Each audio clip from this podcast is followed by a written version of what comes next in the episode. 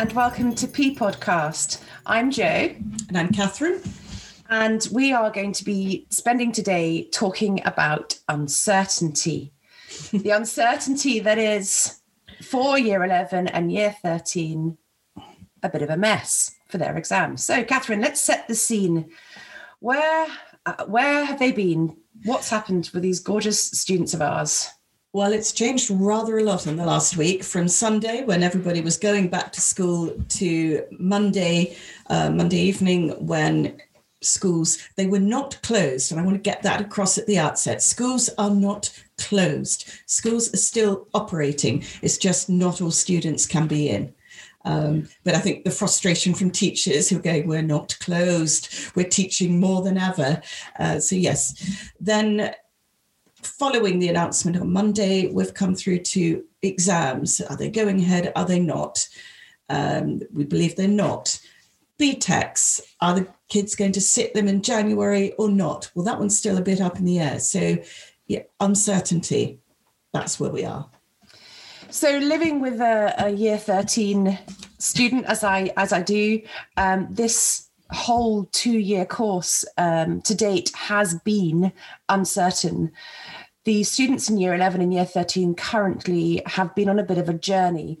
In their first year of their two year course, I would guess that six months of that teaching um, has been broken and yeah. not not face to face. Uh, and with that then whilst a lot of home learning has taken place for, for some students and for many students they've had a, a varied experience their their their face-to-face lessons and the learning and the progress that they would make in front of a teacher will have been interrupted. There is no question about that. Yeah, no, totally so from there, when the students have gone back into school for their final year of their two year course, I certainly know that for many students, that has also been interrupted because of the isolation that they've had to had because somebody in their family may have tested positive for COVID. And again, their, their face-to-face experience of learning has been interrupted that's kind of setting the scene. Our students have already spent uh, a year and a half of a two year course, possibly a year and three months, in uncertainty. Mm-hmm. Alongside all of that, Catherine, what I know that certain year 13 students have also felt is that the devolved governments in Wales and in Scotland have taken a slightly more decisive approach to the final examinations, the terminal examinations, in saying that their students will not have a terminal examination in the summer. And this is not meant to be a political broadcast, a political podcast, because it's really about the education and about students and yeah. about giving advice to parents. But certainly, I know that year 13 students in England have felt that they are not going to be fairly judged necessarily by universities if they are sitting terminal exams, whilst the devolved governments in Wales and in Scotland have said that those students will um, have uh, uh, centre assessed grades. So again, more it's uncertainty. Level, it's not a level playing field at all. And I'm not saying one way is necessarily better, but they are different, and you will get different results. I know for one of my daughters, centre assessed grades for her A levels, she would have come unstuck because she did no work until the last minute and then pulled it together, she would have really been unstuck. For another, she'd have done better. So it, but there needs to be parity and clarity and uh, and the resolving of, of, the uncertainty and i think uh, that's really what's core about this for for year 11 students and for year 13 students so um, we've got a couple of, of, of, things here. We've got the number of lessons that some students have been in, which has been more than others, face to face due to isolate, uh, having to isolate. We've got the lack of face to face because of the first lockdown. We've got the lack of parity between different uh, governments and how they're approaching the uh, the exams, um, and then we've got the situation where some students right now have begun mocks, some students were to begin mocks. So the whole scene is kind of a, a, a melee of, of difference. Out, out of interest, what was your year 13's reaction to hearing that the exams eventually hearing that the, the exams for, for them are, are now not happening. it's quite interesting. Um, if I just take a tiny step back, when uh, Mr. Johnson announced on Monday evening that the schools were not going in, uh, we had tears mm-hmm. because of the, the, the sheer anxiety and frustration and fear and uncertainty. Her head was fantastic mm-hmm. uh, and wrote to the year 11s and the year 13s uh, personally and said, first of all, the deputy head wrote and said, We've got you. You're okay. We've got you. Just soldier on. The year, the, the head then wrote at the end of uh, Tuesday and said, You are not doing mocks. Just right. to tell you, we will take control of the situation. We are going to provide you with some certainty you will not be doing mocks. We have decided that you are going to press ahead with your uh, course. Uh, and when we find out some more information, we can then make some decisions. But right now, we are taking control. We are showing that we are leading our school. And that, there was a palpable sense of relief because somebody had taken control. Yes, and it's that it's that lack of control that I think sends them spiraling. I did see a what was quite funny tweet from somebody earlier in the week who has twins and said at the announcement one was off kind of sobbing, having a breakdown, having a having a shower, and all the rest. The other had gone to bed and or gone to their room. It sounded like they were having a party. So totally different reactions. But it is that when you don't when you don't know what's coming at you, it's very, very difficult to focus, to work, to really buckle down because you just think, well, what's the point? What what do I do? But it's the motivation, isn't it? Yeah. Yeah. yeah. So I think uh, when the announcement came yesterday, it's kind of uh, my year 13 was like, right, okay, so I've now got to make sure that whatever I produce going forward shows the quality of student that I am because I don't know still how I'm going to be judged. Um, I, I, is my coursework one of the subjects that, that she's doing uh, is computer science? Is my coursework going to be looked at?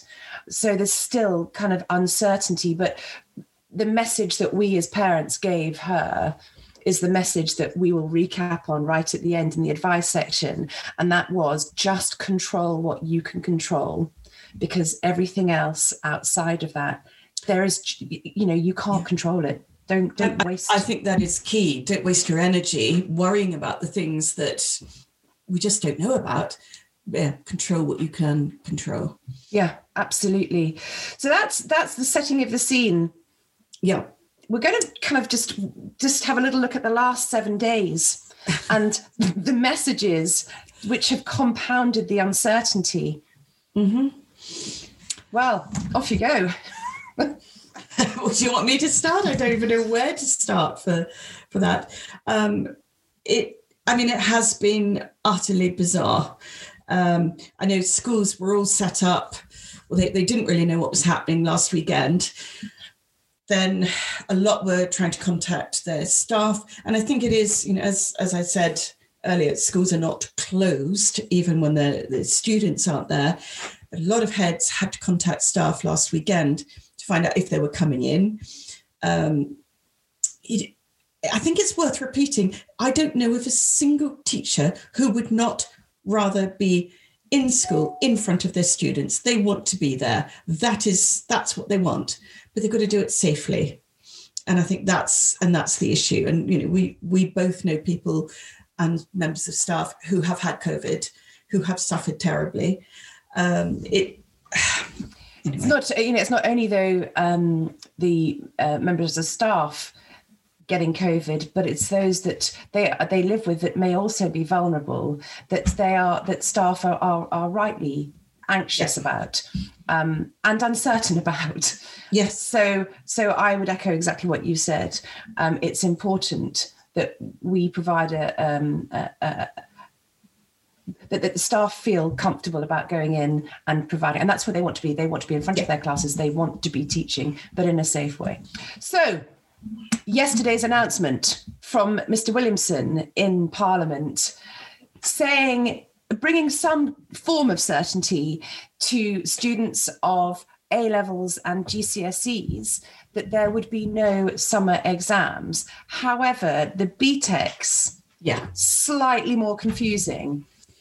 So BTECs were due to sit their uh, exam in uh, January, and they weren't really mentioned. They often do get forgotten.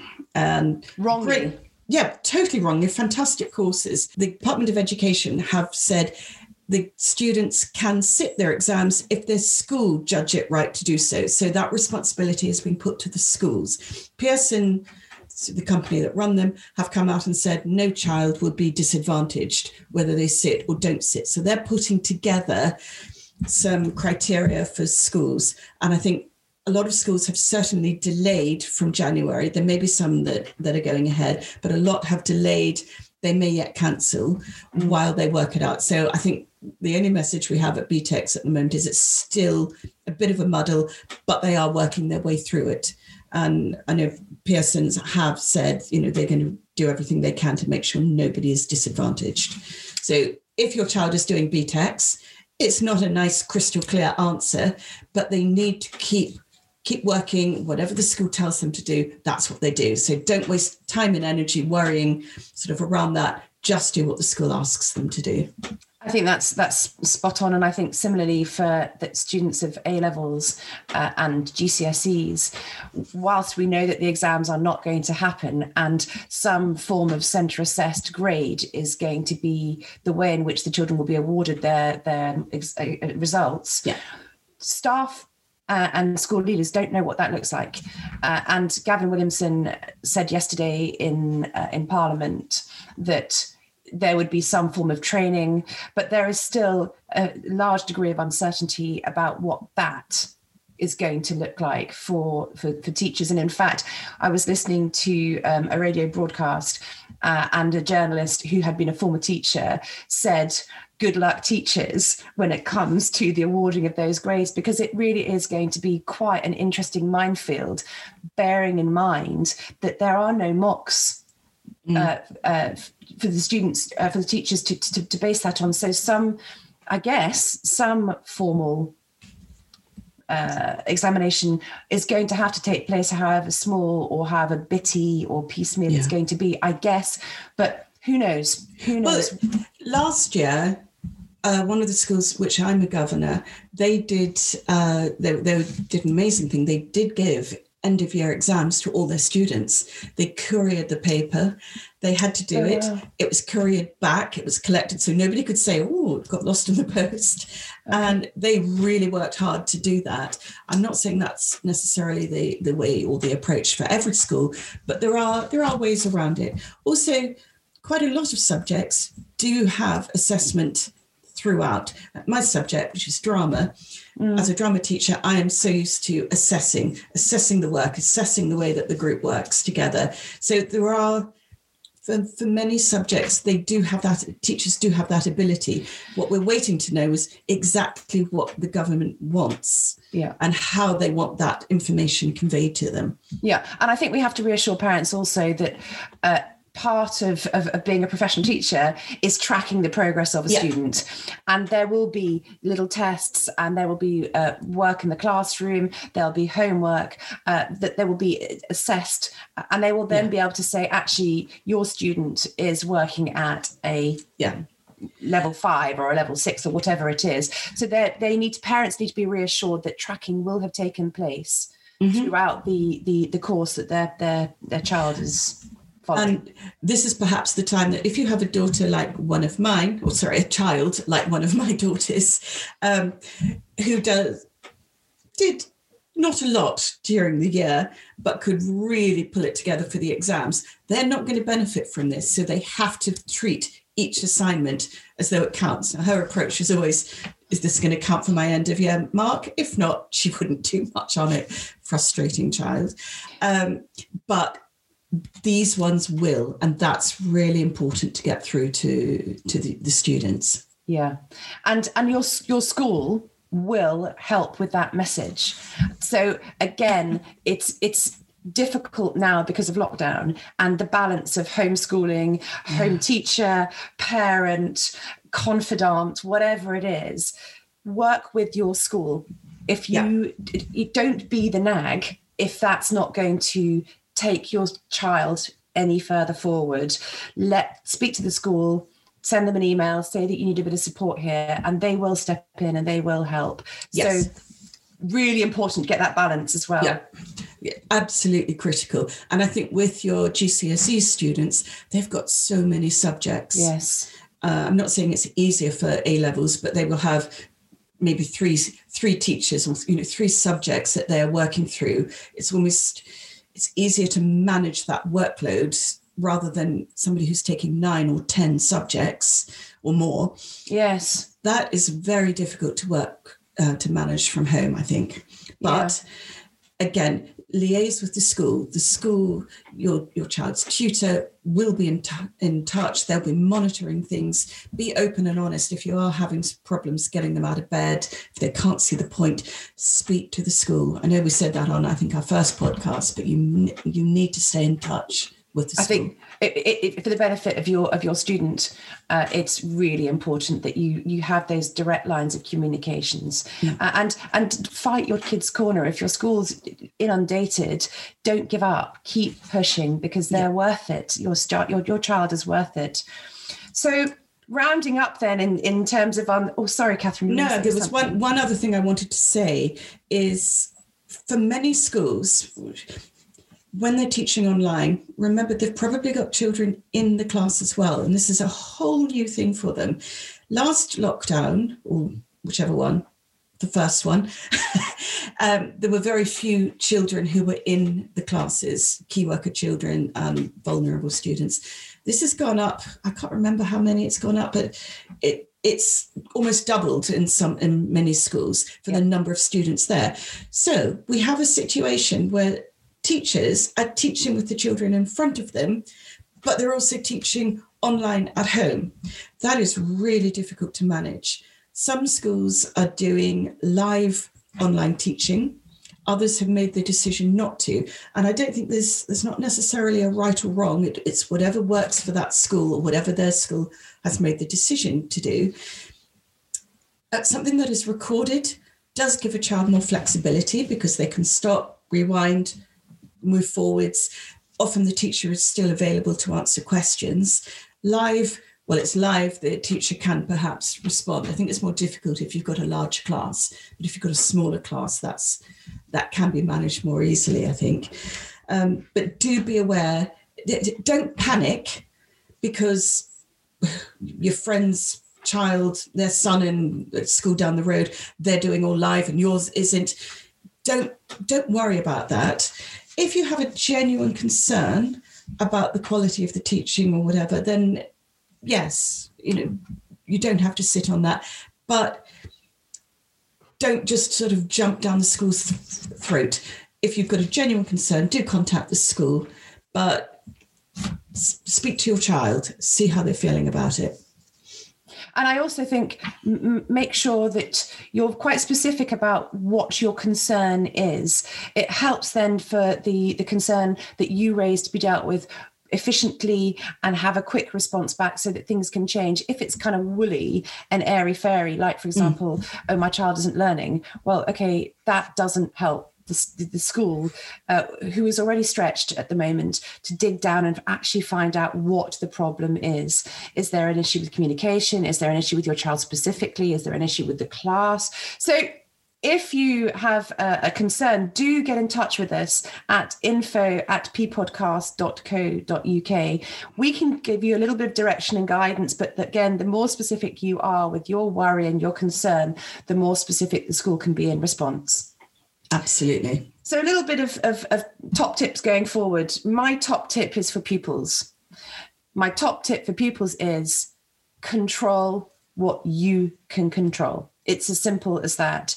So, what you are producing for your teachers, make it shine, make it the best of your ability, because that may be used in evidence for your grades going forward all is not lost. All is for grabs up for grabs. Do it go for it. Do your best. Control what you can control. And what else is going on out there and the uncertainty that you have no control over let it happen because somebody else is dealing with it. You deal with what you can deal with. Very yeah. simple. And i think for parents don't if you're feeling panicked and worried and like oh my god i don't know what's going to happen don't share that with your child they don't need to know that. They need you to be the voice of reason at home. But equally helping them support you know their work and get through it but give them some downtime as well. And if you are having problems getting your teenager out of bed you know and, and up to things contact the school. Let them help you. What you don't need is to be butting heads all day, every day. That's not going to help anyone particular teenager i would absolutely agree. Yes. Uh, and if you if you do need to get in touch with us again we are here to support. So info at ppodcast.co.uk we will pick up uh, and see how, how, we can support you give you advice if that's what you need. Yes and i think watch out for next week's uh, podcast is going to be about anxiety and how you can cope with that. And that'll be, we'll be looking at all age groups and just how you can support your child through what genuinely are some quite anxious times. And recognizing anxiety in all its various forms, because some students will display anxiety in some ways whilst others will display it in another and something that catherine's very good at doing is is recognizing that and working with those students going so, forward. So that's next week. But any any questions arising from today, do get in touch. Otherwise, uh, we will speak to you next week. Have a great week. Bye. Bye bye.